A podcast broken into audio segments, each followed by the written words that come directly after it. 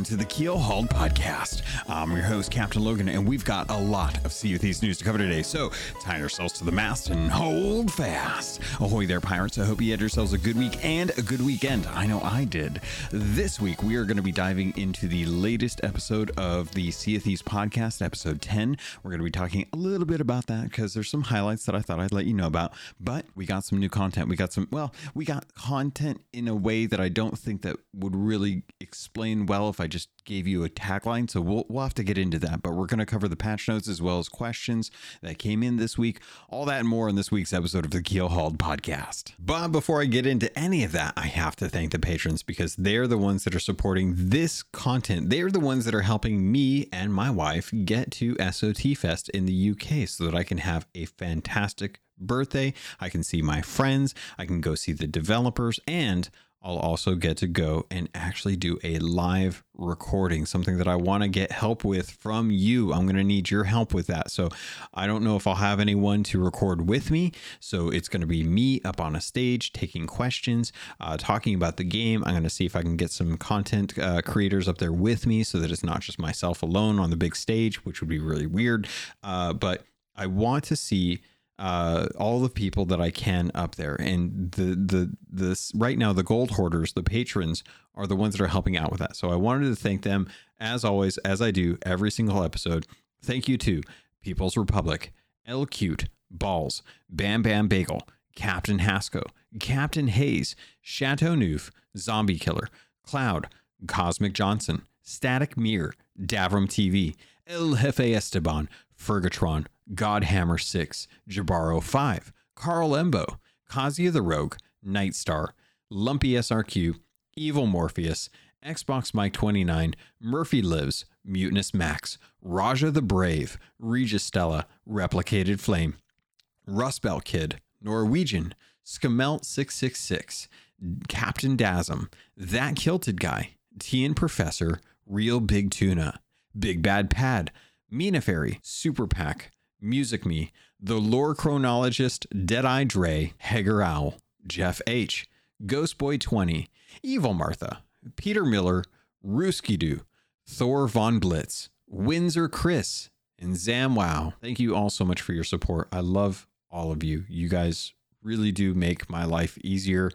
I can't thank you enough for the support. It really does mean the world to me. So, if you want to support, if you're listening to this and you want to help contribute to Keelhauled Podcast, you like the content, head over to patreon.com forward slash Keelhauled Podcast. Pick a tier that works for you for as long as you want, and I will graciously announce your name on the podcast. Thank you so much.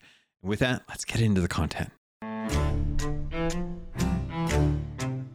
First, on today's docket, we're going to dive into the time sensitive content because if you're listening to this, you want to know as soon as possible that right now you can get double rewards. In fact, there's going to be double rewards for each of the different uh, trade companies for the next week.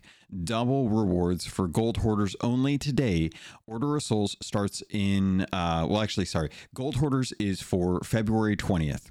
Order of Souls is February 21st. Merchant Alliance is for February 22nd. The Hunter's Call is for February 23rd. Guardians and Servants are for uh, February 24th.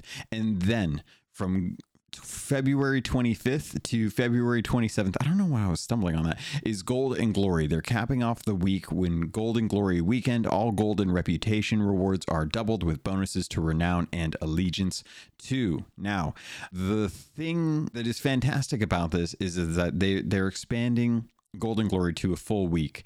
Um, I'm not sure that I'm a fan of them doing like only one day for uh like each trade company if if i had my druthers and, and i think we've talked about this in the past i would love them to do this every weekend but every weekend be a different trade company. So we've got like you know four different trade companies that you can really focus on um and that being like the servants and the guardians the gold hoarders the order souls and the merchant alliance Um, and then the hunter's call, I don't know, I really don't know how you would work that in, but typically every month you get at least four weeks, right?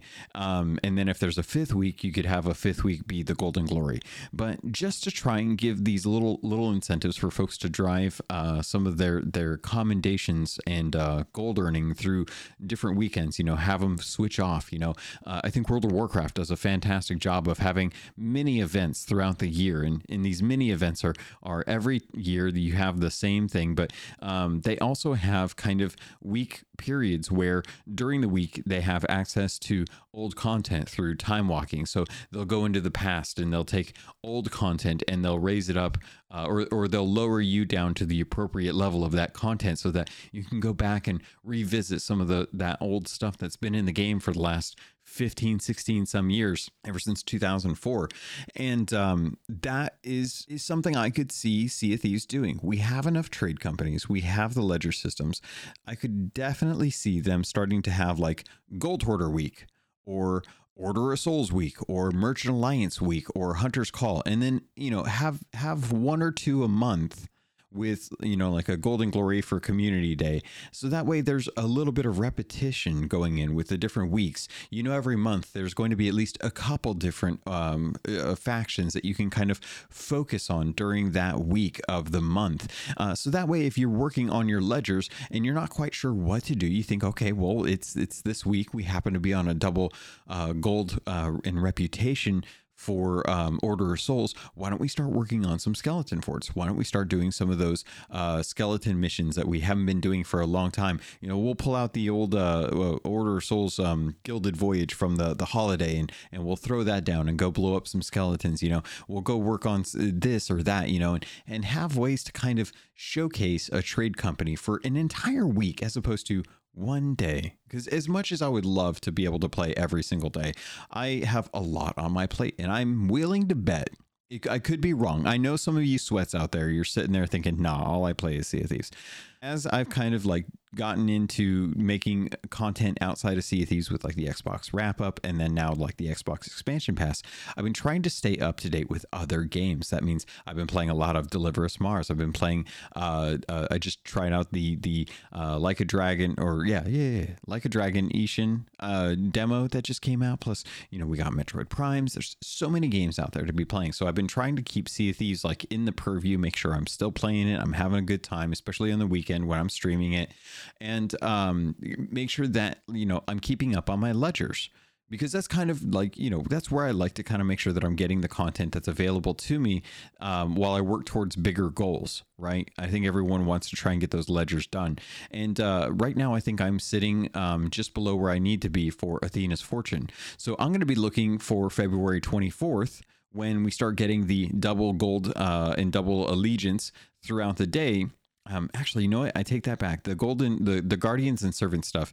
The the note for this says that it's um, battle for the Sea of Thieves rages on. Participants in faction battles will earn uh, double allegiance throughout the day. So if I want to do that, I'm going to have to go do battles. I can't just go do veil missions, which is kind of a nice way to go and say like, hey, you know, if you enjoyed the the Golden Glory Community Day that was going on, uh, not this weekend but the weekend prior, then you know you can you can have a little bit of that for one day. So I'll probably go out there and see if I can get some battles in. Um, but then at least like the Golden Glory weekend will be going for the next three days. Um, if I had my, if I had to, to give any feedback again to, to Rare, I gotta say, doing this stuff um, at the end of the month is really, really tough for those of us who've been slowly working on it throughout the entire month um, because we could have ourselves in a fairly secure position throughout the entire month. You know, we keep an eye on it, we make sure that we're, we're as high above it as we can get. Uh, and then Golden Glory will come in at the end of the month and so many people will try to capitalize on that. And if you can't make that weekend, it's definitely very possible to get pushed out of that top bracket, which has happened to me a couple times. And it always seems to happen because of a Golden Glory weekend. Throughout the rest of the months, um, usually it's not too big of an issue, but there's usually one Golden Glory at the end of each month where I get knocked out of the top tier because I'm trying to stay on top of all of the other ones. And I have to just push that faction to another month. And it is kind of frustrating. Now, granted, we do get three months every season for sure to be able to start working on the ledgers. So it's not too bad. But every time they introduce new content for folks that can't play too often, they start to fall by the wayside. And I always try to keep those in the back of my mind when I'm thinking about like implementations for content in the future and how Rare decides to do a lot of these events. Um, now, we did get a really nice uh, question in that was. Um, that came in from the actual uh, uh, Twitch. So, uh, or not Twitch. What am I thinking? Twitch. It came in from Twitter. Um, so I put the call out on Twitter. I wanted to see like what kind of questions y'all have. Uh, and one of the questions that I got actually came from Ghost Boy, one of the one of the actual patrons. It said, "Should Rare bring back Fortnite Fridays and other events like this?" And I have to say, yeah, I do think they they should. The events tab in Sea of Thieves has been pretty lackluster. Now, if you go into the events uh, tab next to the uh, the the actual season plunder pass um, you'll always have kind of like those daily things you can kind of do they've always got like a 1001 and a 3001 uh, and then you've got kind of like the golden hour which is like between five or six or six or seven depending um, on on what time frame it is for me uh, compared to GMT.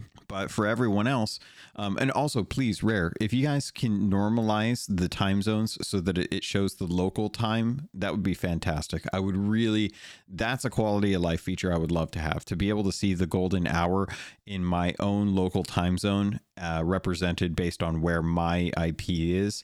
Um, that would be fantastic if you guys could figure figure out how to make that work because there's there's some that's like EST and then GMT. And it's like I have to break out the calculator and start doing the math. And I usually have this stuff down pat.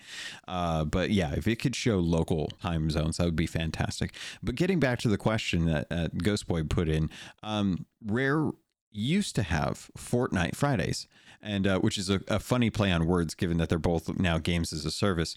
Uh, that you would be able to have like some pretty good re, uh, some pretty good like rewards for turning in fort loot and i think i think you could do something like this going back to kind of the world of warcraft stuff where you know they they would have time walking content for older stuff that would take you down to that level um, likewise with sea of thieves having a week where it is the gold hoarders uh, a week or you know having like a, a gold hoarder thursday um, or an order of souls uh, week where where the more skeleton captains you kill and uh, or, or the more skeleton ships you you sink um, the more renown you get for uh, that or or the uh, the more um, uh, reputation that you get for that stuff like that you know? I think that would be really interesting to kind of like toy around with. And and that's kind of what they're doing with this right? Like the double rewards thing is kind of a way for them to say like hey you know we typically just do golden glory. Uh, but why don't what, what would happen and how how much engagement would people have if they started to work on certain trade factions for one day at a time? And we'll test this out for a week and see how people uh, go. See if people actually engage with it. the The main concern that I have is that it is so short notice that unless you're paying attention to socials or you're listening to content or watching streamers talk about it, it's going to be a, a real tough time for folks that aren't making Sea of Thieves their main game to really jump on to, to this to take advantage, which you know helps facilitate what I do for for fun with with the podcast. But it does make it a lot tougher because I want to try and get this content out for you. So just to kind of wrap things up with this, for the next week, we're going to be having a trade company focus for each day leading up into a Gold and Glory weekend. Uh, and if, if I recall correctly, we're actually going to be getting more drops uh, this weekend for that Golden Glory uh, weekend as well. So we should be able to get more of the, um, what's it called? Oh, I just blinked on the name. What are the, the Twitch drops called? It's not the we we already got the uh, the celestial stuff out of the way, but uh, we should be getting more of the Eastern Winds Sapphire set, which is the the the brown set. Um, I'm pretty sure that we're. I, I really feel like I need to check myself on this, but I'm pretty sure we're getting more of those. Let me let me actually switch it. I'm, I'm gonna go take a look. Okay. I'm not crazy. I did remember this correctly. We are, in fact, getting more uh, Eastern Wind Sapphire set, which, again, mostly brown, but that's okay. Um, we're going to be getting the uh, 24th through the 27th. It's going to be the belt, the dress, the gloves, and the hat. So starting on the 24th of February, which is just, uh, I, I believe that's the Thursday, Thursday or Friday. Let me take a look because actually I should probably know this too because I got stuff I got to do around that time. Okay, so it starts on Friday and it goes till Monday. You have four items that you need to watch, and you need to watch one hour per item and claim that item uh, before you can start on the next hour. And again, I I have to tell you all, if you're using Chrome go to the Google store, look up automatic Twitch. It's a drop moments and points system. It automatically claims it. There's a way that you can go into the settings to actually turn off the notifications so you're not getting a bunch of notifications about how many points you've claimed or how many drops you've claimed. I have never missed anything while watching Twitch and having this extension go live. It has never missed or cl- not claimed a drop for me. And I've been able to just have it on in the background you know, usually Friday. Uh, I got a lot of meetings on Friday. I will usually have one of my favorite streamers up, whether it's like Fuzzy or uh, uh, uh Carities, You know, d- doesn't matter who it is, but I'll, I'll usually have someone up in the morning and I'll just have their stream going. I'll lurk. I'll keep an eye on it. And while I'm working in, in meetings and getting stuff wrapped up for the, the end of the, the week, uh, I'll be earning my Eastern Wind stuff and thanks to the automatic twitch extension it's just it's it's already there. It's already done. I don't have to think about it. And it's great it's I, I absolutely love it. So again february 24th through the 27th is going to be the twitch drops for your partnered streamers. Make sure you guys are supporting them as well. Shout out to the ones that i i frequent on a regular basis because i absolutely love you all. Uh, it's fantastic that you're streaming so that i have an opportunity to continue to collect this content. Uh, so it, again if you guys are out there and you're getting drops make sure you're thanking your streamer for the time that they're putting in. Give them some love. If you got a prime sub uh, that's available Great time to drop it on them. Let them know that you appreciate them being there so that you can get this content. Because without the streamers and without Rare, they wouldn't have the content and we they wouldn't be showcasing the content. So I appreciate them for being able to do that. Um, but definitely make sure that you're doing that.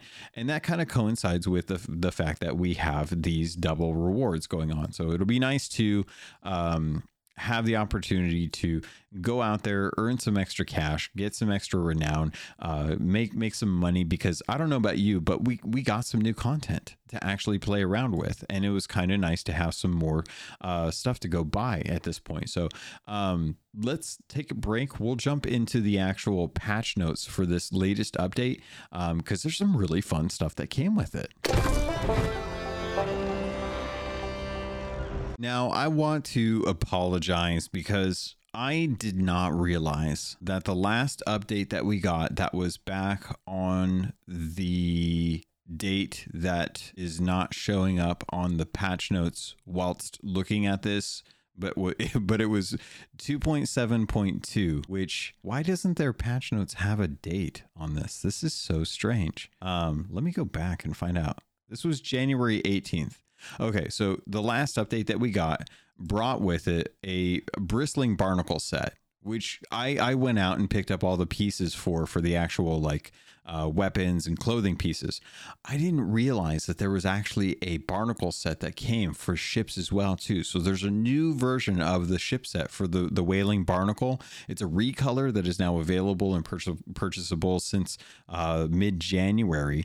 Um, so if you guys didn't realize that, um, definitely go take a look at the different uh, vendors over at the different outposts because I did not realize that there was also a ship set. It was like it was so caught in with the, rest of the stuff that they were actually like putting out on the the actual note for this on the patch notes completely overlooked it. My apologies. Usually much better about that kind of thing. But we did get a new update this month. We actually got it a couple days ago or actually last thursday technically uh, that brought us up to 2.7.3 now the fun thing about this is that it brings in more emporium emporium content which as you know, is all kind of the real money stuff. And and it's really kind of interesting to see like what they are actually doing with this. The weird thing about this though is that not only is it towards the end of a season, but it's also uh, a crossover tie-in with one of Microsoft's other IPs. And if you haven't seen it, you're missing out because they finally brought Master Chief to Sea of Thieves. And I'm very, very happy about this. Uh, you can now go and purchase the Infinite Depths, which is the. it's the play on words for Halo Infinite. The Infinite Depths ship collection costume, weapons, weapon pose emotes, and there is a freebie emote in there called the uh, freebie armor mock emote, which is uh, a play on the armor lock, which I believe I was just talking to Luke Lore about this. I can't remember if it's from. I think it's from Reach where they had the armor lock. I got to go back and play Reach because I I never I did not connect much with the actual characters in that one, and I'm being told that I need to go check it out again. So I might have to go replay Reach. Um, but that is the free emote. You know, so get out there, get your free emote. Um, so if you want to get your armor mock, it's available, but everything is themed for Halo and Halo Infinite. So the costume is really fantastic. It is a green jacket. You have um, a metal spaulder with some uh, uh, actual um, plate mail that goes down your arm. Uh, your left arm. The the the hat that you're wearing is kind of a green piratey hat, and they have just it, it, almost looks like a knight's uh, face shield um, but it is all green and they've got a visor that's in between the two metal parts that's the gold. There's a, a nice little kerchief that's around your uh, jacket that's yellow. Uh, you got a little container um, a little wrap a little, little I don't even know what I would call it, but like a parchment container, a little cylindrical thing on the back, the small of your back. And there's a, an emote that comes with the costume that is the music box. And when you pull out the music box, you pull it from the back of your head which I it took me a while to to to think about like why would you be pulling a music box out of the back of your head and it finally clicked that that is where Chief keeps Cortana, the little chip that has Cortana on it. So you reach to the back of your head and you pull out a music box that's blue and you open up the music box and you get the the Halo music. I'm not going to do it. I'm not going to do justice to it, but it's the Halo music. And um there's a little uh, a little woman that looks like Cortana, a little wood figure of Cortana, a little flat one, um, kind of like the the skeleton that you see in the other um, uh, music boxes that you see in all the outposts.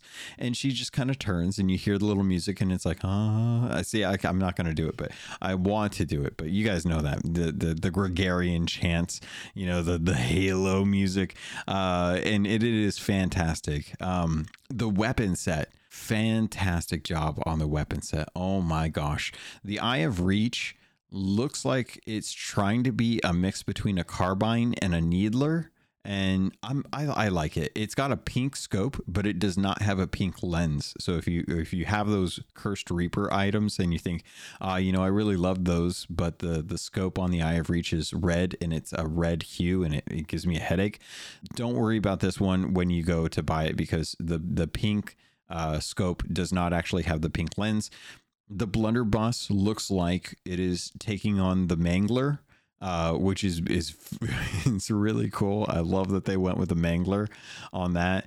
Um, the pistol looks like uh, a plasma pistol, which is great. It's got a little attachment, has a little couple little green glowy bits and stuff. Really fantastic job there. And the sword is a two pronged sword. That is the energy sword, right?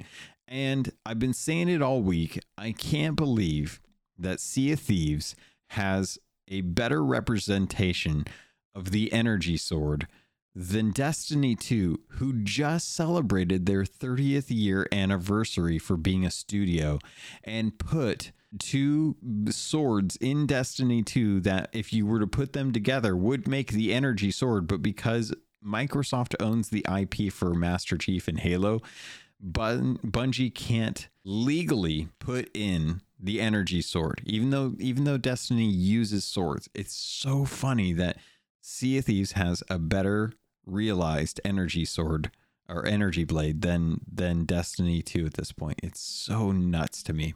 Um, but I think I think they've done a fantastic job with this crossover. It's something that I love to see. I, I really do love to see how Sea of Thieves is able to take other franchises, other intellectual properties um, from the the kind of breadth of Xbox right now, and find a way to have fun with it, and then build something that is in the style of Sea of Thieves. Um, for their Emporium sets. Now, if you if you if you remember me talking earlier, I talked about how there was an Infinite Depths uh, ship collection, and I wanted to read the actual little bits from this because when I looked at this, I tried really hard to understand where they were getting the inspiration from. And I think it's from the angry AI, which, if you've played Halo Infinite, you know that there's AI for the multiplayer. Uh, I think it's one of the AI voices that they have for that, but I could be mistaken. There could be some sort of Halo lore that I'm just not privy to to be able to, to, to be able to speak to properly about where this set is inspired from. But it's all red it's all it's all black um, and it looks really interesting. But here's the little bit that they that they put in the patch notes. So i'll read this.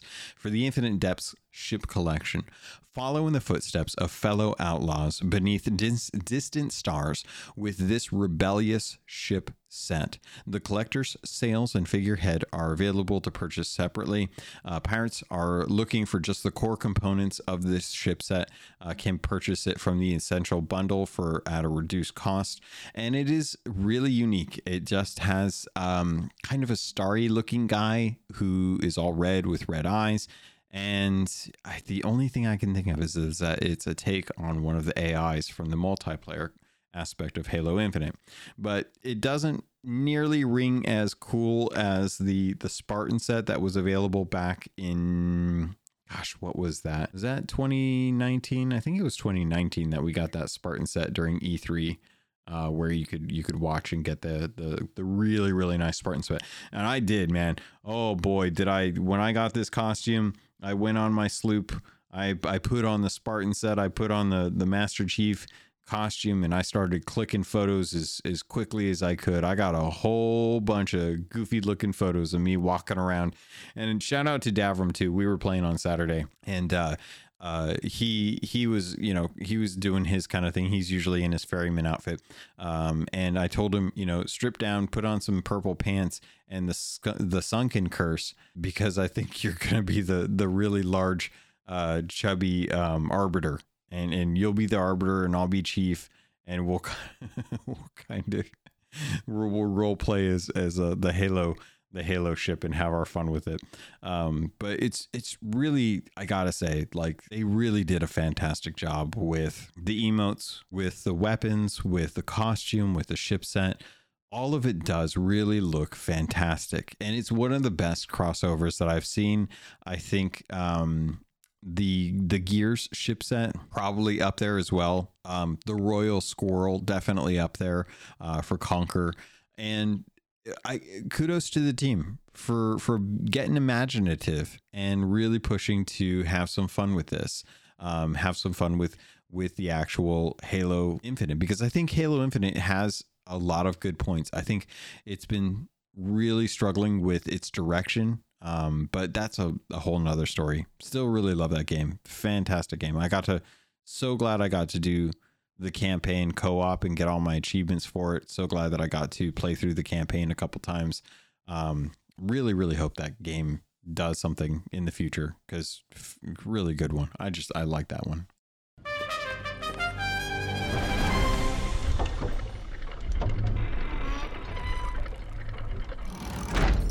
So the next bit of stuff that I wanted to talk about from the patch notes actually ties into the Battle for Sea of Thieves. Season 8 is still in full swing and they have been working tremendously hard to try and bring brown balance changes and uh, cut out as much exploits as possible. Um, one of the things that they said in the actual patch notes says matchmaking improvements. So further improvements in this area are now increased uh, the size the of the the matchmaking pool allowing players to find more crews who have joined the fight. Uh, these improvements work towards reducing matchmake times and improving the suitability of skill based matches. Really nice to hear that because um, I know that one of the main issues that happened was is that for after a while you would start to run into really really long queue times, 30 minutes, which is honestly unacceptable when it's a brand new system. Like every the queue times should be almost instant for a brand new PvP system that everyone's jumping into to get content for, right? Uh, so the fact that we are running into extremely long queue times um, in the first season, that's I'm glad that they worked on that because that is definitely what will make or break it for a lot of people. Uh, and they also made some changes as well too. So the Athena's Fortune emissary flags. Now, if you're if you're familiar, matchmaking can now be done against uh, same faction battles. So in the battle for Sea of Thieves, Athena Fortune emissary flags won from faction battles. That's key that they're that they're specifically won from faction battles can now be handed to the mysterious stranger in return for gold and reputation. This ensures that players can profit from same faction battles as well as rival faction battles. Now this doesn't count for those of you who find an Athena out in the open, you're not in the battle for Sea of Thieves, you're not diving, you're not defending, you're just out and about. If you find an Athena's Fortune flag just willy nilly, they're not going to take that one. It's only for faction battles. Make sure you remember that when you find a flag. Don't think you can just take it to the Athena's Fortune. George is not going to take it off your hands, so don't even ask him.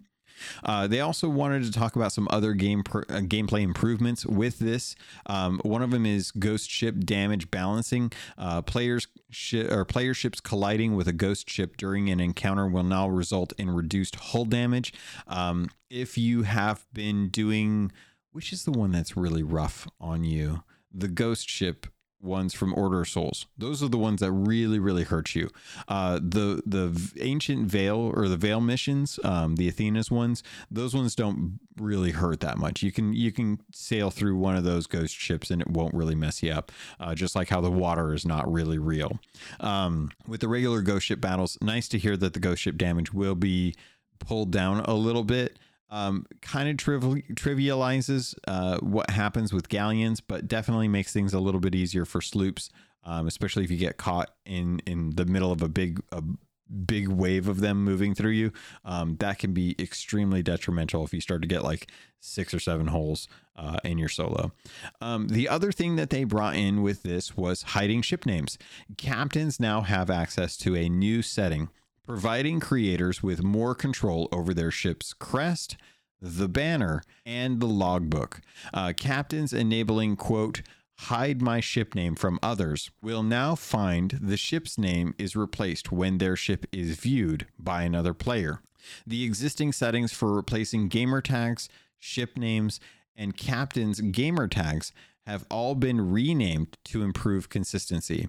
Um, the thing that I wanted to bring up with this is I was sailing with Davram and we came up against a ship that had an impronounceable name. We could not figure out how to act. And to this day, I can see the letters. I could not tell you what the heck this name was supposed to be. The weird thing about this was is that uh, it, they were at an island where we had to go to finish up a tall tale because we went sailing this weekend. We tried to get more tall tales done. We got all the way up to the shores of gold and then ran out of time. Uh, but as we were playing through, we went to one of the islands, Sunken Grove, to go finish up the Revenge of the Morning Star. You have to go, you know, obviously go dig up the uh, the chalice of uh, resurrection. And when we were there, there was a sloop that was just kind of chilling there, and we did a little bit of a lap around because we figured, you know what, we've been we've been being a little salty. We've been fighting some people, you know, most of the day. It's a sloop. We're a sloop. Why don't we just, you know, be chill with them for a little bit? You know, we just want to get there and do our thing. They don't have to bug us. We won't have to bug them. We fired off a couple fireworks no response. We did a sail sail by and we saw one guy on the island get killed by a skeleton captain. Didn't bode well. Speaks a lot to this to the quality of the pirate who who succumbs to a captain, uh, skeleton captain, right?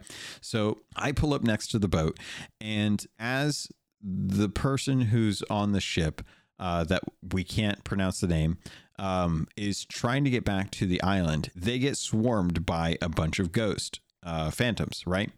And I'm like sitting there in front of their ship, wondering how they're going to react. Davram's off trying to actually get the the the the chalice of resurrection bless him.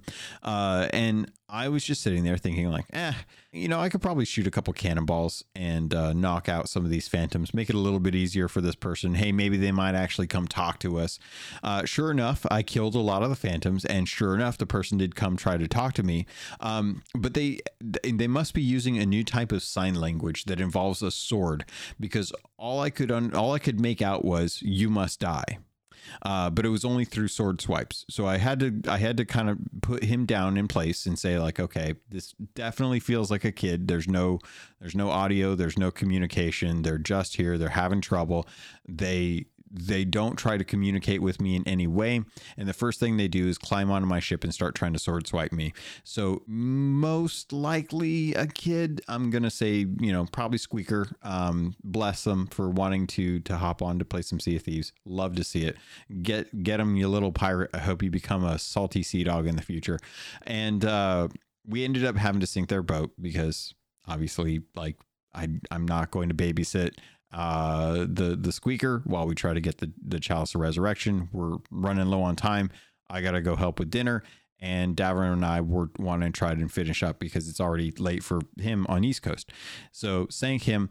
We got the logbook. This is the long story, by the way. Uh, we get the logbook right, and it's the same name that was on the ship crest, also on the banner when we scoped in to check and see like what type of ship it was, right?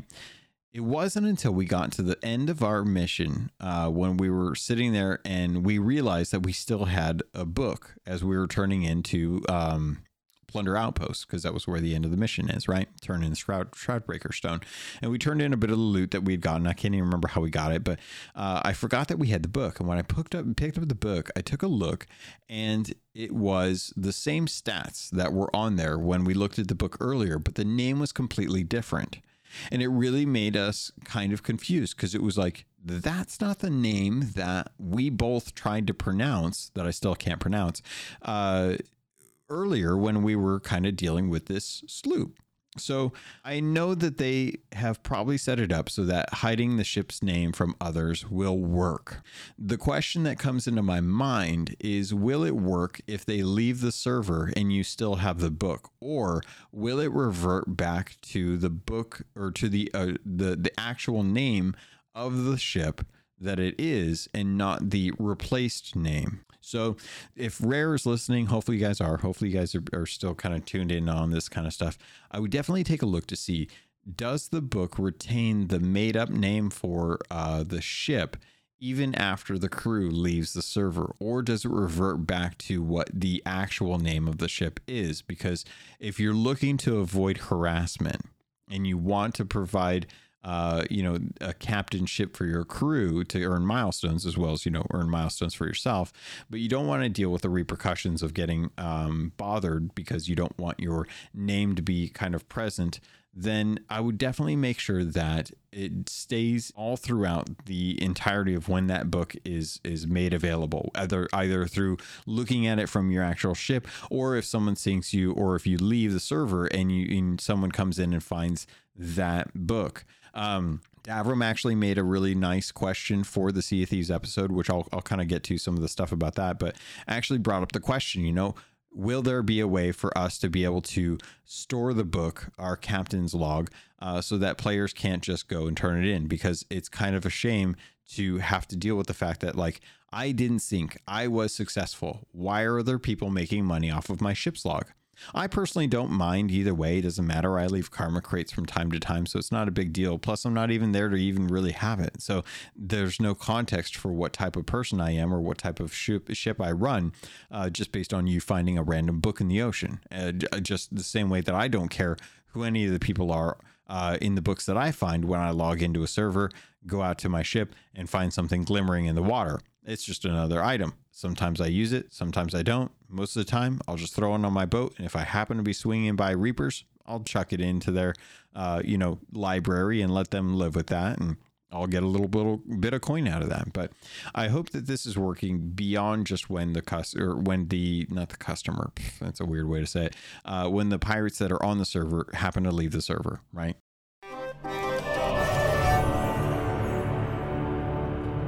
Ahoy there, pirates. This is the ad for this episode, and I did want to let you know if you wanted to avoid these and just get a regular filler, you can head over to the Patreon. There's a special feed just for patrons that get the ad free version. If you want to keep listening, though, I can't say I blame you because this week I want to let you know about Loot Crate and getting 15% off of most crates and crate subscriptions when you use the link and code Robots Radio in the show notes. Also, you can head over to audiobooks.com, get your first three audiobooks for free, and that can include any two VIP books, or use the affiliate link for Green Man Gaming. If you're a PC gamer you'd like to save money on games, it's one of the benefit of being a PC gamer. Head over to Green Man Gaming. You can get codes for Steam, Epic, any of the different stores that they have deals going on. They have deals going on all the time, and if you plan on buying there, please consider using our affiliate link. All of that goes straight to me through the network. Thank you all so much for everything that you do to support this podcast. It means the world to me, and I continue to try and improve the quality and content for you. With that, Pirates, let's get back to the show.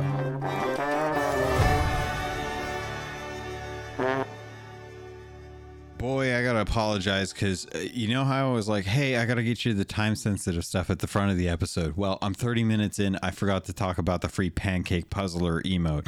There's a free pancake emote if you uh, log in between the February 17th and February 24th. So there's still time. You're good. You still have a couple days to be able to jump in, but definitely make sure that you're doing this. You only have to actually go into Sea of Thieves and play for a little bit. That's all you have to do. It'll be automatically delivered to your vanity chest. There's nothing you have to do, nothing you have to worry about. But I do want to make sure that you are aware of this. So before 24th, 10 a.m. UTC, make sure that you log into Sea of Thieves to get this free pancake flipping emote. And I'm not saying flipping is like a like a you know I'm saying flipping is like you're actually flipping the, the pancake. It's actually in a pan and you throw it up. It's not like a pancake. It's like a flip the pancake. So hopefully you guys remember to do this. I, I, I, I, again, super sorry I didn't put this at the top of the episode with the rest of the other time sensitive stuff, but make sure you're getting in there and getting this as well too. Um, other things that actually came to the game that were actual cosmetics fancy enough. Uh, the outposts, the clothing shops, now have a mauve uh, majestic sovereign clothing set, which is close to a plum but a little more brownish. Uh, so that's going to be available for for now. If you guys want to purchase it for gold, it's in the game for it's in the game forever. So don't really worry about like when you get it. You just go and buy it whenever you want. And we also got some new vanity items. Uh, again, this is over at the clothing shops.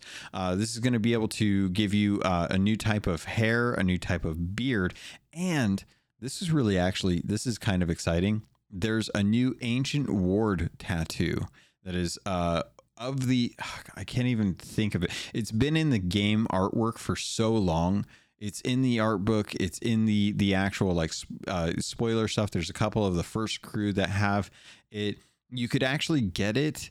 I believe from the Infinite Pirate generator as well too. Like it was something that you could you could actually get on your pirate, but you had to like roll the infinite pirate generator for you know a, a, solid 16 to, to 36 hours if you wanted to try and find the right pirate for it.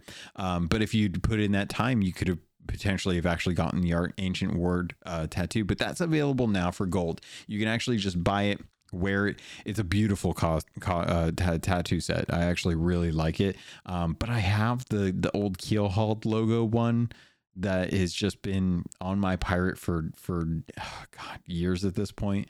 I've never changed my tattoo set. It's always been the same one. Uh, I also have the same scars too. Ever since the uh, the Cursed Sails event, um, never changed the scars. Scars and tattoos are all the same. Those are those are never changing at all.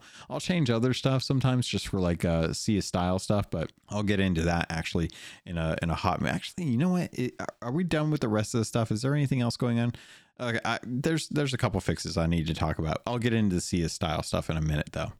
Um, gameplay. Let's talk about some of the fixed issues so that if you see these issues happening, you can let Rare know, hey, by the way, you thought this was fixed. Double check this situation because we ran into it. Uh, ammo crates being held by another pirate can now be harpooned. Players attempting to stand on a barrel attached to a ship's harpoon will now find themselves slip off into the water. Good. Players using the harpoon while migrating across servers will now find the harpoon remains usable on arrival. Very good. Pirates traveling through the tunnels of the damned with a barrel attached to their harpoon will now find they can release the item and continue to use the harpoon within reaching their destination. Very good. Gunpowder barrels aboard a ship will now be detonated by attacks from ghost ships, megalodons, and krakens. I don't know who's putting gunpowder barrels where that they would get detonated from a ghost ship, a megalodon, or a kraken. If you're doing this, really need to reconsider where you're putting those things. Like tip of the bowsprit is preferred. Crow's nest, if maybe you're you're kind of kooky, back of the back of the ship if uh, if you really don't feel comfortable putting it on the bowsprit, but those are now susceptible to ghost ships, megalodons, and krakens. So heads up on that one. Uh, taking resources or fireworks from a crate and you and then using a sunken merfolk statue to return to the ship uh, will no longer refill the crates with items. So, no cheating, you people out there.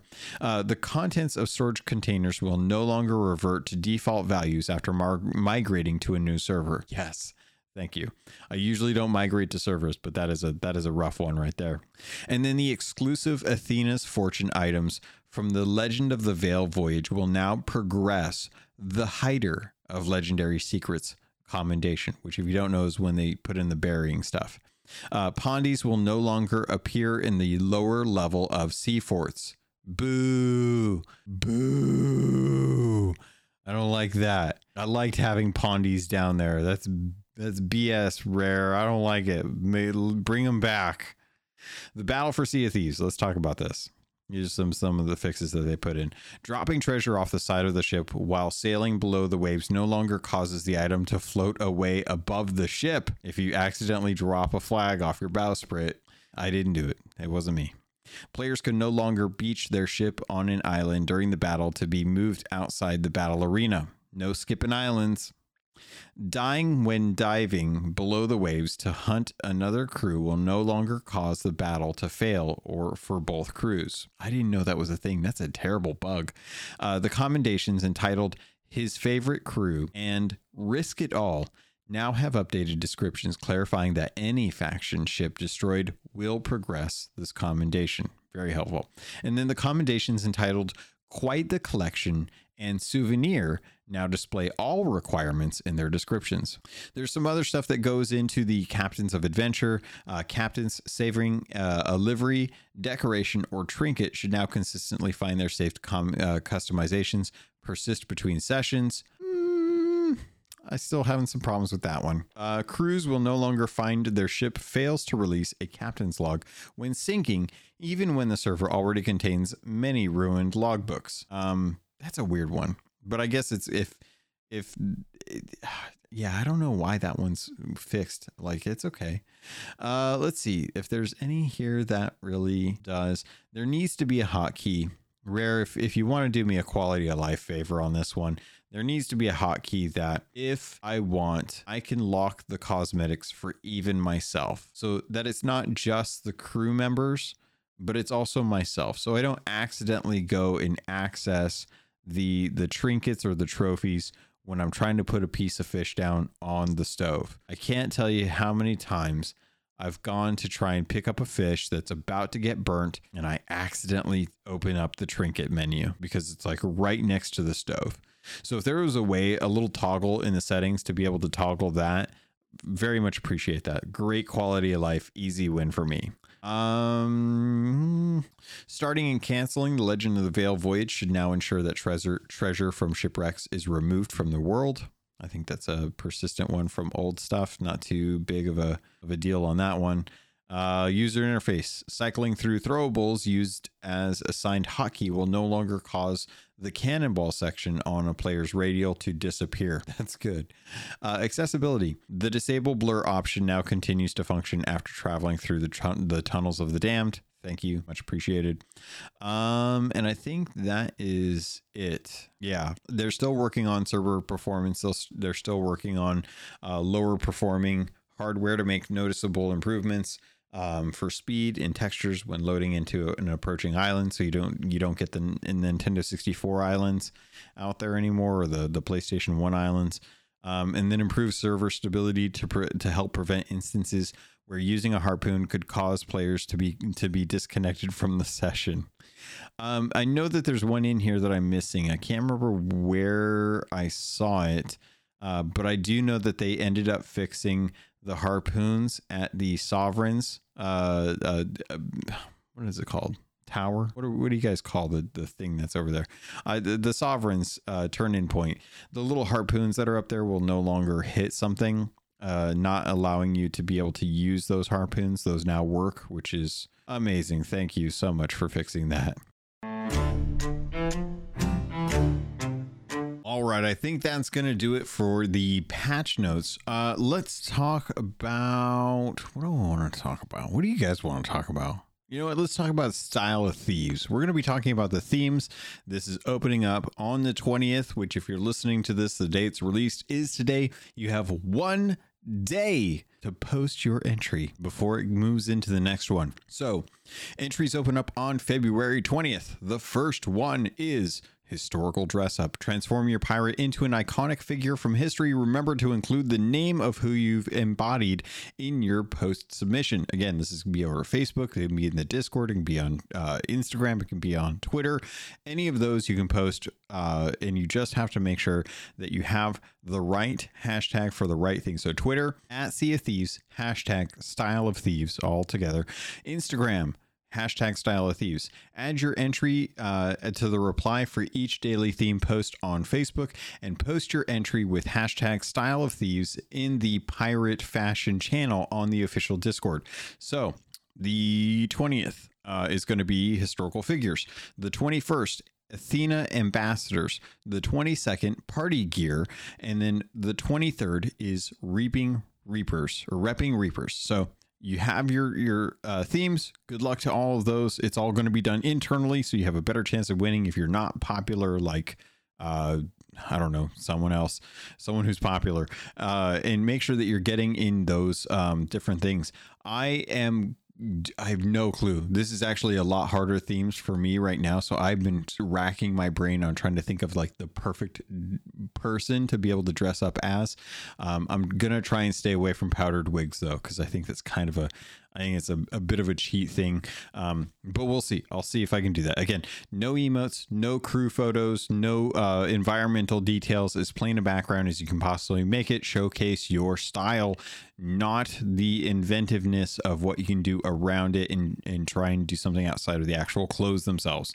Um, no costumes either. So get out there, get your style on, uh, and hopefully you guys get those fashionista gloves, the finery gloves. Um, as we're kind of moving out of that, I wanted to talk about the uh, the actual um, Sea of Thieves episode ten for the official podcast. Now, if you don't know, Sea of Thieves does an official podcast. It's about every six weeks, roughly. Hopefully, they try to keep that um, as much as possible you're getting the top devs for this. So don't expect that they're going to be able to have this on a regular cadence. They're very busy working the job that I work, I'm amazed that I'm able even even able to really like get a couple of the meetings that I do get in in just because I'm usually so bogged down with other stuff going on. But I wanted to talk about some of the stuff that they brought up in the actual uh, podcast because I thought it was interesting. Um, and there's been a couple tweets that have come out from Mike later on that were really kind of interesting. So, season nine, mostly going to be quality of life fantastic to hear that because with season eight coming in with just PvP, it would be great to see some really good uh, changes that really embody some of the role play aspects of stuff that's going on in Sea of Thieves. They talked about duels on on Twitter, and Mike didn't say that duels were coming for you know fights within your crew if you wanted to do a duel, but that's something I know that has been talked about for a long time. So I imagine that's going to be a good quality of life thing that we could probably see. Um, they've also talked about clothing loadouts. Uh, this is something that Mike's confirmed in the past. Um, clothing loadouts are going to be coming to Sea of Thieves. very excited to have that. I love having uh, different characters that I play as my pirate so that I can have different sets. So if I'm a captain, I'm wearing a captain thing. If I'm wearing, uh, you know, if, if I want to, you know, get into some weird garb or if I have a character, like I, if I'm never going to get another pirate for my account and I, I will only ever have the one pirate that I have, I at least would like to have the ability to change costumes without using the technical costume costumes.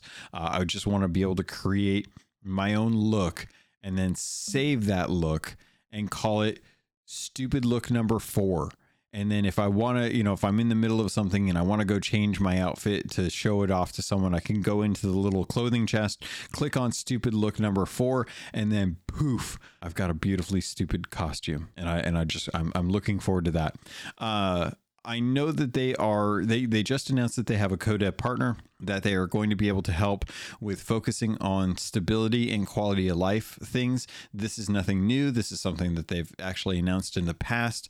Um, this really does kind of reaffirm that that they are looking to have the main team at at Rare because right now they've I don't know if you guys know this. Here's here's kind of a little breakdown. Maybe this helps, maybe it doesn't. A lot of this is kind of built off of what they've talked about in the past. They have multiple teams, at least 5 teams there. And each team is kind of in charge of their their own little thing. Each team is kind of working on a season and they've got a theme going and they're working on that theme and they're going to worry about like when it's going to be available and what kind of the key features are for that different season and everything kind of fluctuates because believe it or not, the teams help each other. And some people will be working on one thing, other people will take like a vaca- vacation, and there might be a very um, high important thing that gets pushed out. So there's always kind of this this fluid timeline that's get, getting shifted slightly here and there and features will you know either not make it to a season and get pushed to another or not but they have a fair amount of teams working on this. Um, they have two different uh, companies that they're working with right now for the cinematics uh, as well as the the stream content that comes out for for rare. So and and i do want to actually showcase this too. If you happen to see something from the stream content that comes out and it puts in an item that is used for something specific that is not always necessarily a teaser. That is not necessarily like a hint at something, right? Sometimes they just are using an asset because it's not the rare team themselves um, that that looks cool that will work for the stream assets that they're that they're using right now and be able to to have like something look really nifty uh and inviting and engaging and you know just you know trying to drum up some of that visual style uh, of Sea of Thieves. And not everyone is going to remember the importance of certain things but they try to go through and comb through all of the different things that they're going to be using for upcoming content and make sure that they that they run it past a quality check to be like hey do you think anything in this is going to ruffle any feathers or send the wrong message? And that has to go through approval. That has to go through a lot of things. And sometimes people are just so in the future at sea of thieves that they forget okay is this out yet or is this not out yet? Because if it's not out yet then then we have to take it out and replace it with something else. If it is then we should be good to go. And a lot of people are not always like keeping a close eye on everything, right? They're looking at the whole picture as a whole and nothing really jumps out. We, the eagle eyed fans, will take everything.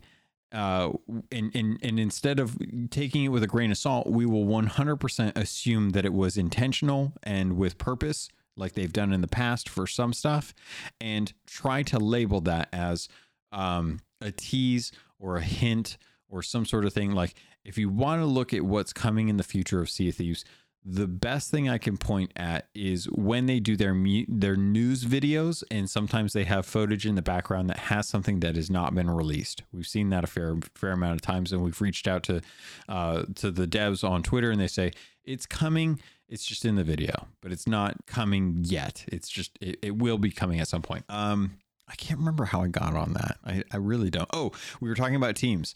So there are multiple teams that are working on the different seasons.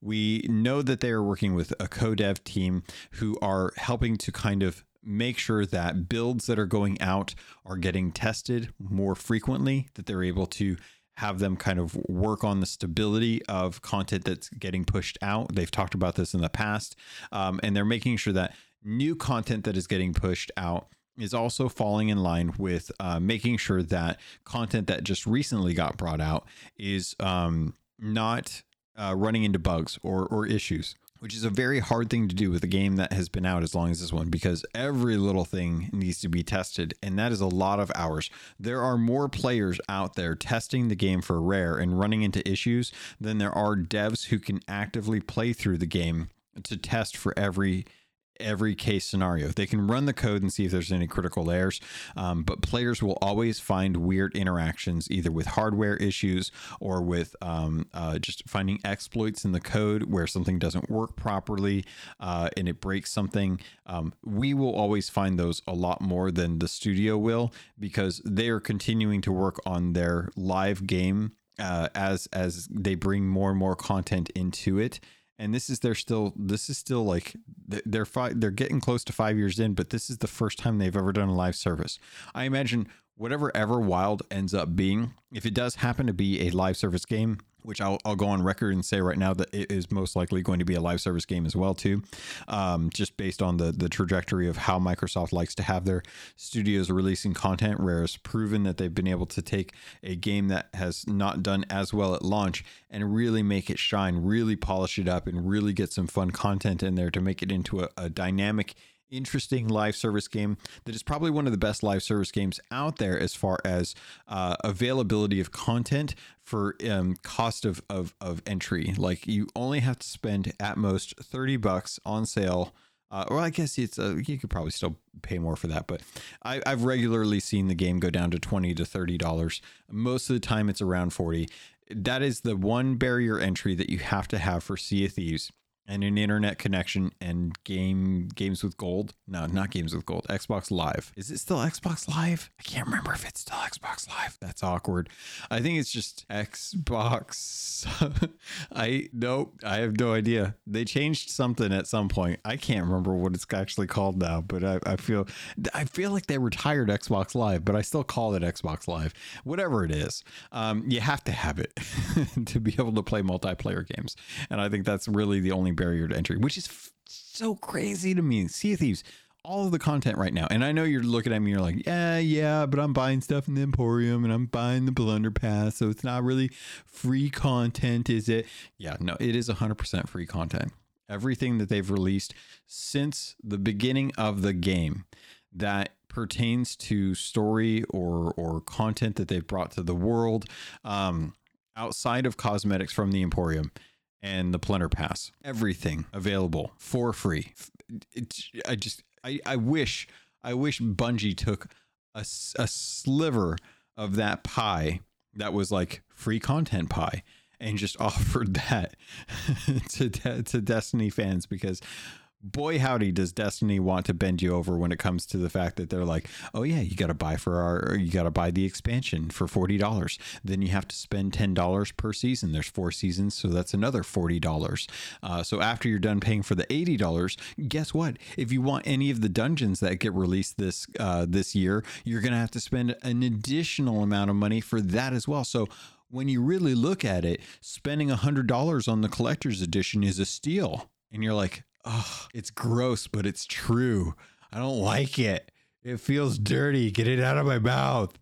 So there is uh, a lot to be said when it comes to Sea of Thieves releasing content like this, and they're constantly putting out more and more content. And I'm glad that they're able to do so much with just the Emporium and the Plunder Pass uh, to be able to afford to bring on a codev studio to be able to help test and develop uh, content for the game alongside the main teams that are currently walking, working, walking, uh, currently working on the the seasonal content that's coming every season. Right. So anytime it's so hard for me to get upset when I know how hard they're working on this game. Uh, but to speak to something that I think I was upset about was actually the cheaters.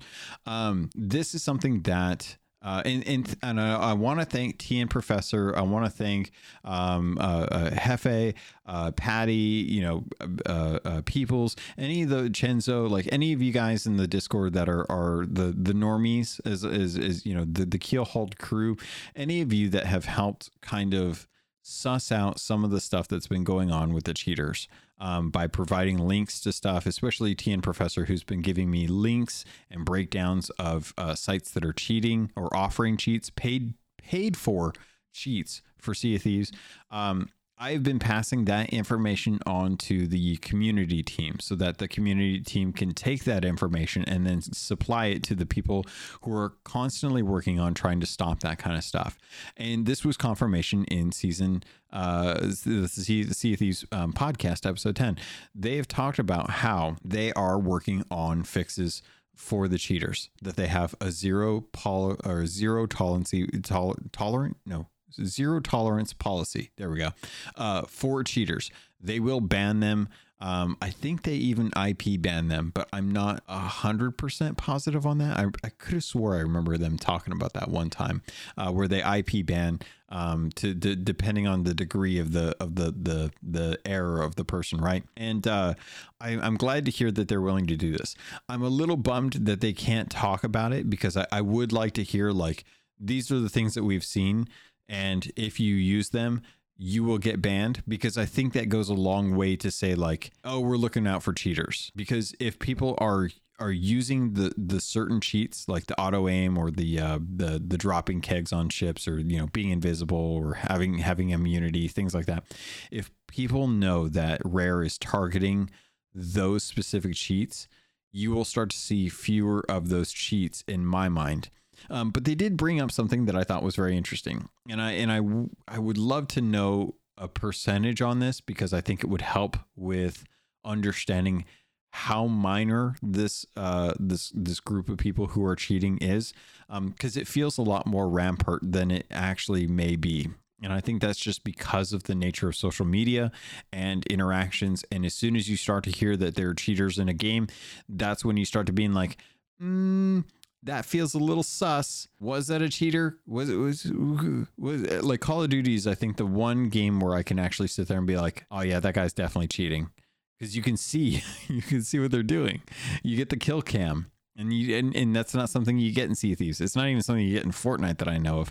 Um, but at least in Call of Duty, you get the you get the kill cam, so you can sit there and be like, I don't know how that dude killed me but I'm going to watch this kill cam and I'm going to see how long he was tracking from where I was. And you can watch it and you can be like, oh my God, that dirty SOB. He is 100% like cheating.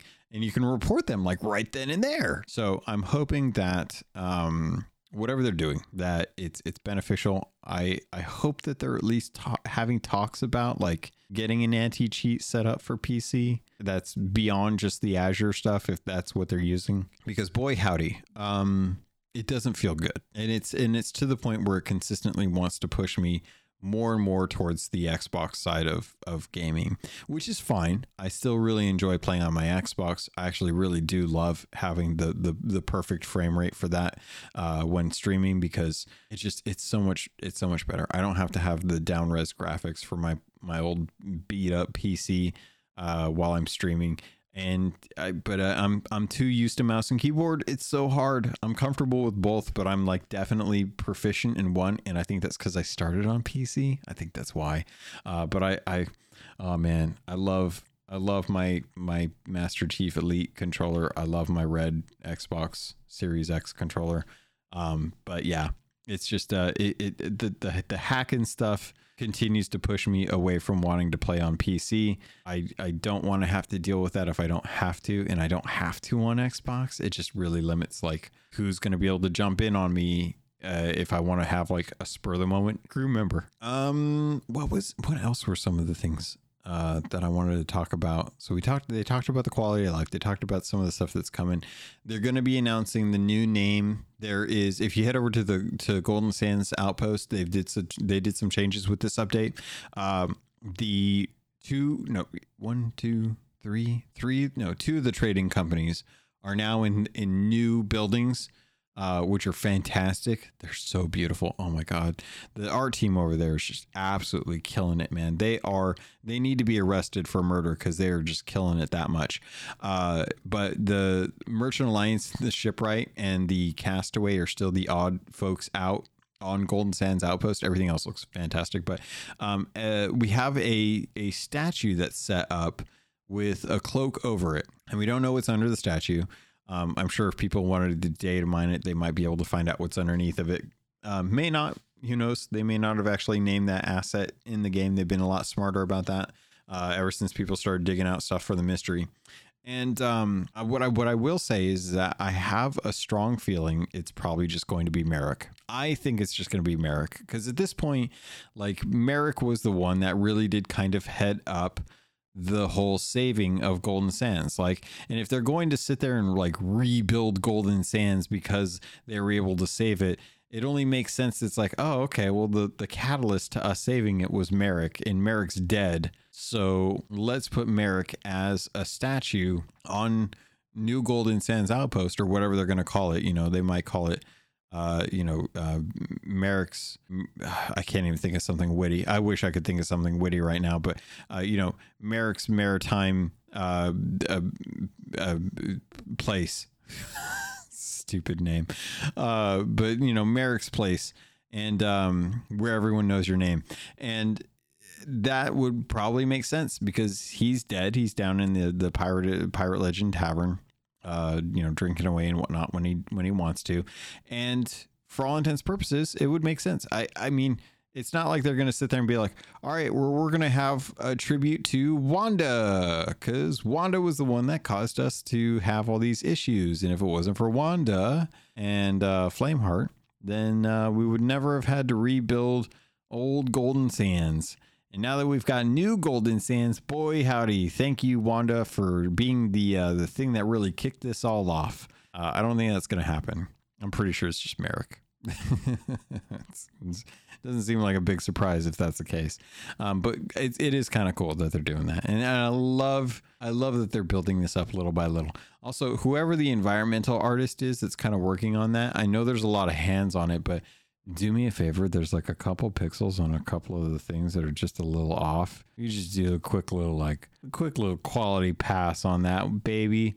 You know, just kind of like you know, grab that little X handle and just like that'd be fantastic. I would love for that to just line up perfectly so I didn't look through the crack. Um, one of the things that I wanted to bring up that I actually kind of liked, uh, well, two, okay, uh, three, three more things, three more things, and then I'll, I'll, four, four more things. All right, real quick. Solo players are going to be seeing a lot more content geared towards solar player solo players not solo players. Not like solo as in like han solo but so well yeah no not like han solo.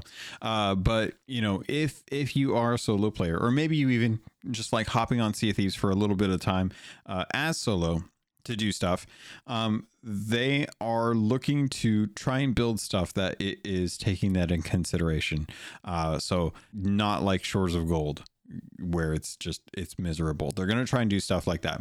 I don't know what that means. I imagine that it will probably mean less time on an island or sailing from place to place, you know, a little more concise content, which would be fantastic. It really would. Thank you if that's the case. Um, but it's nice to know that they're taking solo players into consideration and they want to validate solo players as a as a fulfilling and reward rewarding way to play Sea of Thieves because so many people um are in the impression, and and they they touched on this, is that solo play is hard mode.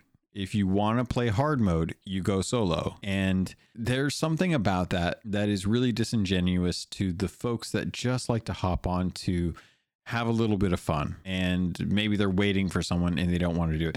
One of the things that I'm constantly hearing from a group of friends that don't play Sea of Thieves, but do like to play Sea of Thieves from time to time, but it's not like their main go to, is, is that when they only have about an hour to two hours to play, most of the time they want to jump into one of two games. It's either going to be uh, Call of Duty or Fortnite, maybe Halo from time to time but they don't want to jump into Sea of Thieves.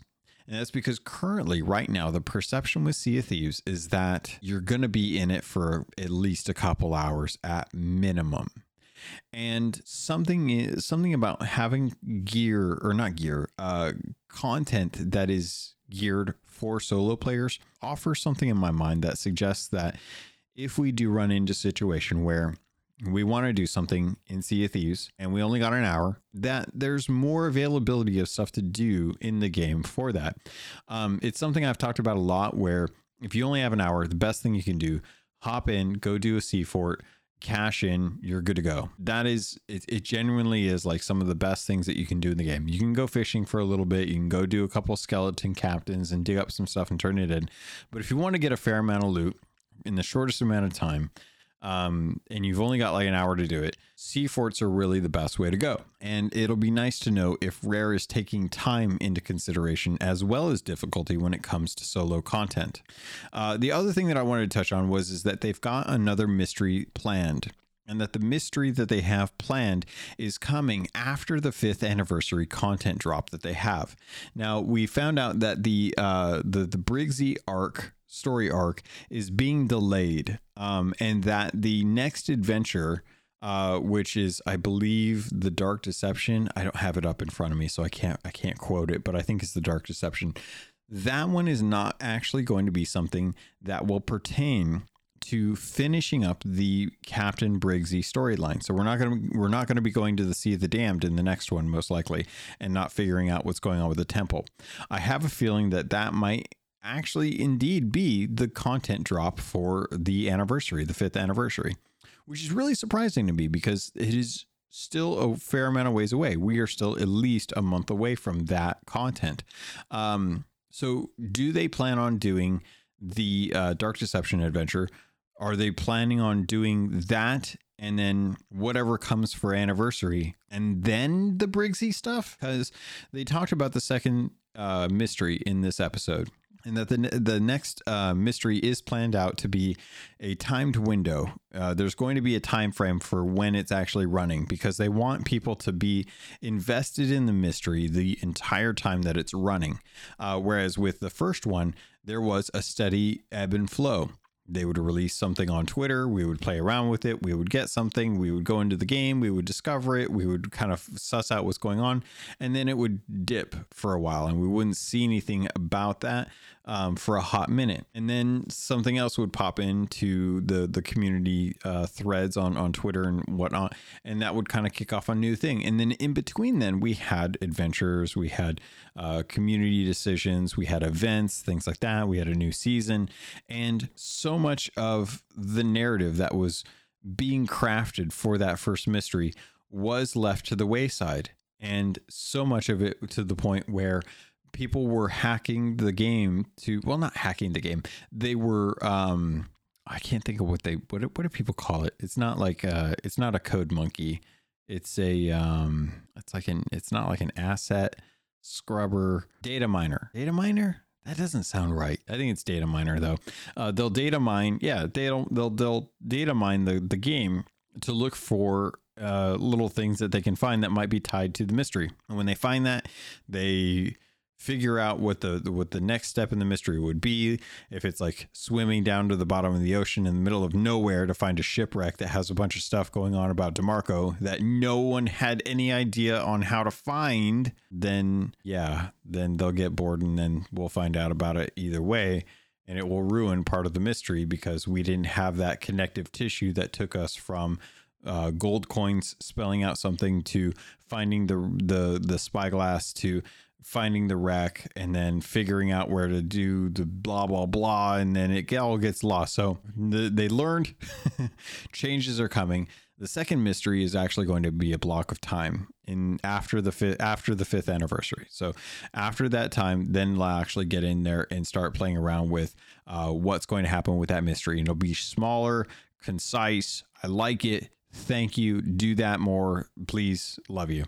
Um, I already covered one of the other things I want to talk about with the fifth anniversary. I'm glad that they're doing a big content drop for that. I can't wait. I'm really excited. I think they've got some really special stuff in store, and uh, I think it'll be really fantastic. It's probably going to be the best anniversary Sea of Thieves has. Um, Flameheart is coming back in his skeleton glorious form. Can't wait. Would love to see that happen. I think that might actually be kicking off with this with the new season uh, for for anniversary update. That would be it would be spectacular if that's the case. Um, who knows? It could be later on this year too. Could be an E3 thing. Could see them do a, a, thing with E3 where it starts off the way it started with that old uh, 2017, 2016 E3 video that came out where he's actually, you know, he's got the sword up and he's like, and, you know, they could 100% recreate part of that as a cinematic for E3 this year to kind of kick off like, hey, guess what? The big bad for Sea of Thieves is finally back and you can now go into the game in three weeks to go fight him and see what's going on and then have him retreat back to Reaper's hideout because he's never actually going to get killed. Uh, so looking forward to that. Can't wait. Should be really fun let's get into questions because uh, we we actually got some questions out in this week and i was very happy about that but um, if, if, you guys have questions too I, I, definitely really please there's a whole channel that is dedicated just to questions and feedback for the the the in the discord um, for the podcast but uh, shout out to super pack who wrote a question who says we've got more starting supplies now and rare has done a lot to make mechanics in the game faster and easier for all skill levels. They've said in recent podcasts that they want to make things easier for solo sloopers. Should Rare add the ability to run while carrying treasure? I see streamers doing the speed running treasure and storage crate thing all the time. It's finally time to bring that ability to everyone and just allow it as a is it oh wait, is it finally time to bring that ability to everyone and just allow it as a mechanic? Thank you, CJ, for writing in. I, I, I really appreciate it. If you guys don't know, uh, CJ also goes by Super Pack, um, who's Super Pac Man, not Super Pack like the government thing. And uh, he is the the host or one of the three hosts over at the Player One podcast um, and is just a fantastic human being in general. Can't wait for uh, their, their uh, he works for um, uh, the companies that work on uh, Tetris Connected and uh, uh, uh, Rez Infinite. So if you guys have any any, affinity for those, like definitely go go buy those games because 100% support CJ. Anyway, chilling aside for my friends, uh, the answer is yes. I, I would love for them to have at least, at the very least, single-handed items or um, being able to carry one item. If it's a small item, being able to run with it, I think would help. Um, a lot. I, I really don't like loot sprinting. I think it's something that is uh, uh, something that you can do on controller. It's a lot harder to do on controller. It is something that is uh, affords people who are on PC the opportunity to really kind of take advantage of that reduce to hold uh, feature. And Rare is fine with it for all intents purposes, but it's clear that people want to move uh, gear faster faster than they currently are. Um, the Sovereign tower with a harpoon is clear that they don't care about how quickly people turn in content or turn in um, treasure to to the sovereigns because it's just one turn in point and you can do it very fast uh, in a or in a fast fashion with the harpoons. So they don't care about how quickly you turn it in at this point in my mind um, for captainships which is a, a weird thing but whatever. Not going to get into that right now because it's not worth it.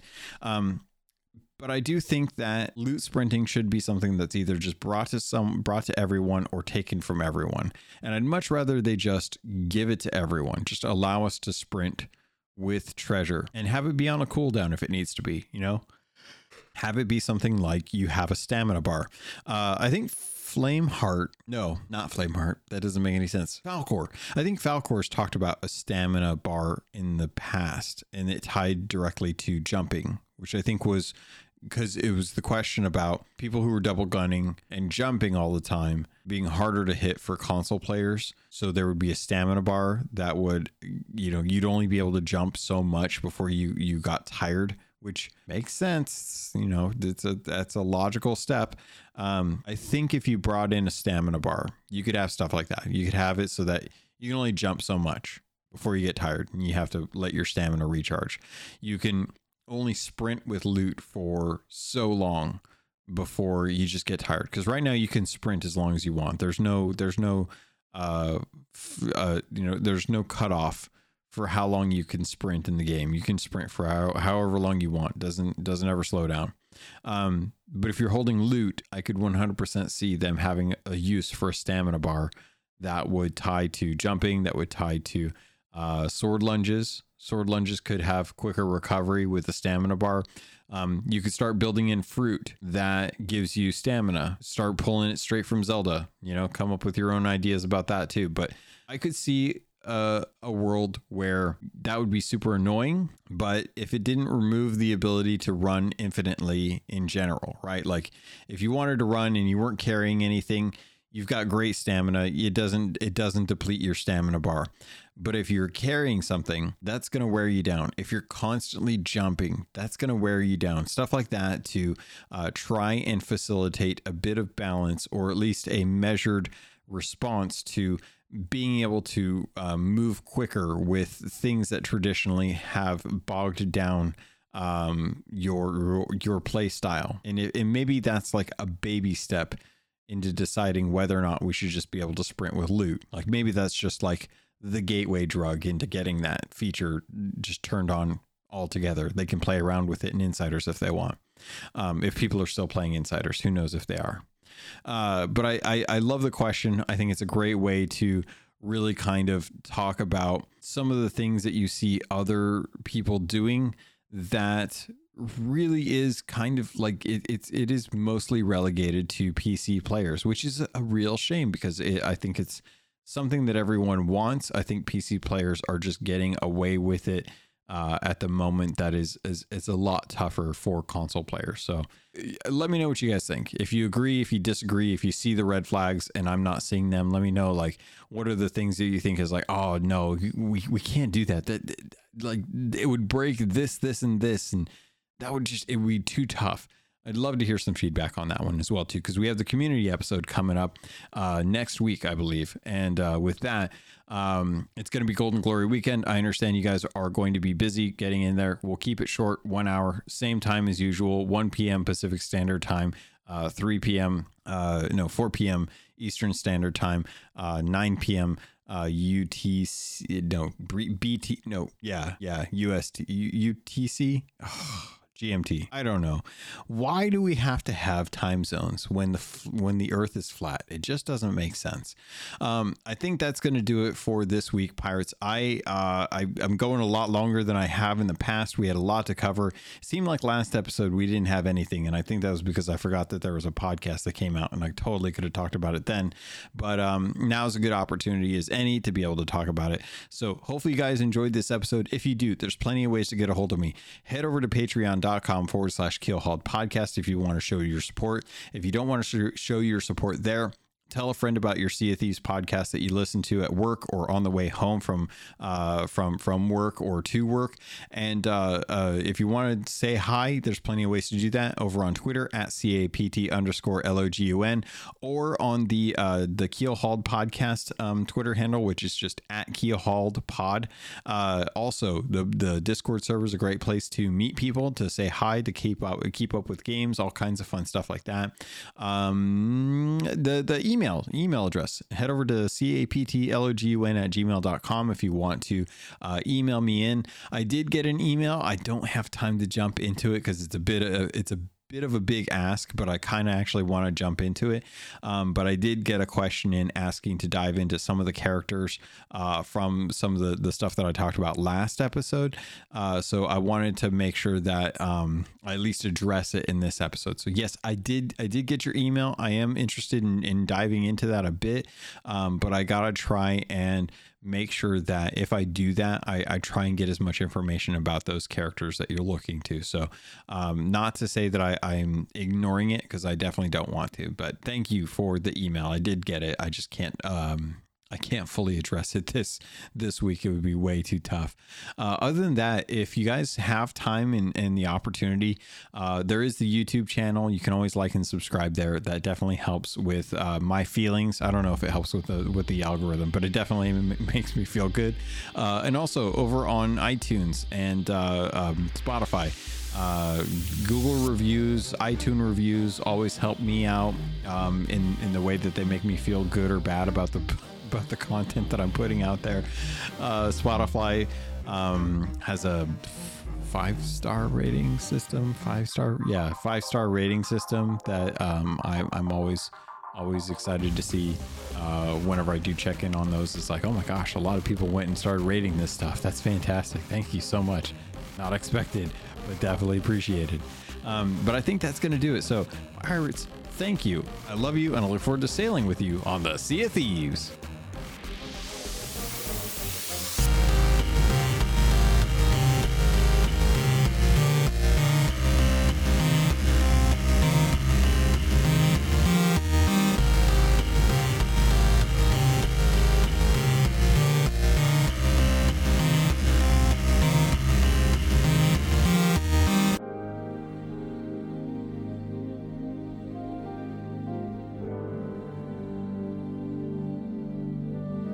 Been listening to a Robots Radio podcast. Smart shows for interesting people. Check out all the shows at robotsradio.net.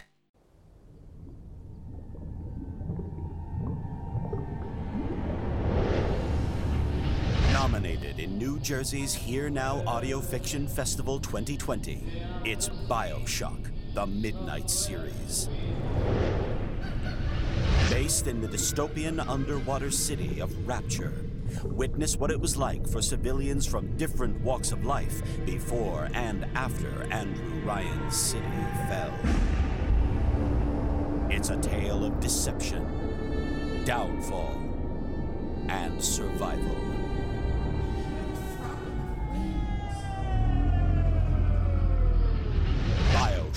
The Midnight Series, a podcast by Preston Hardin.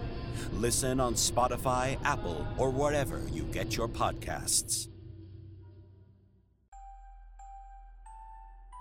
In a world where solid state electronics and vacuum tubes are still meta, people never stop loving atomic powered everything. A chosen 500 stepped inside a subterranean vault to be spared the nuclear horror of the inevitable Great War. 25 years later, they emerge after the fallout settles to retake Appalachia. Among them, two former rivals whose blood feud will tear West Virginia apart in their epic struggle for survival. Chad, a Vault Bro who has a strength of 15, an intelligence of 2, and is a complete wasteland dickhead.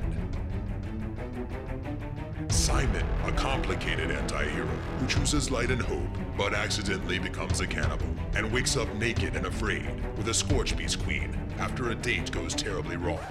What? I mean, it's a wild wasteland, right? This dark humor radio drama will have you driving off the road and crawling out from under the fallout. Two men, one wasteland, and so many nukes. Chad, a Fallout 76 podcast, rated R, now streaming on your holotape player podcasty thing.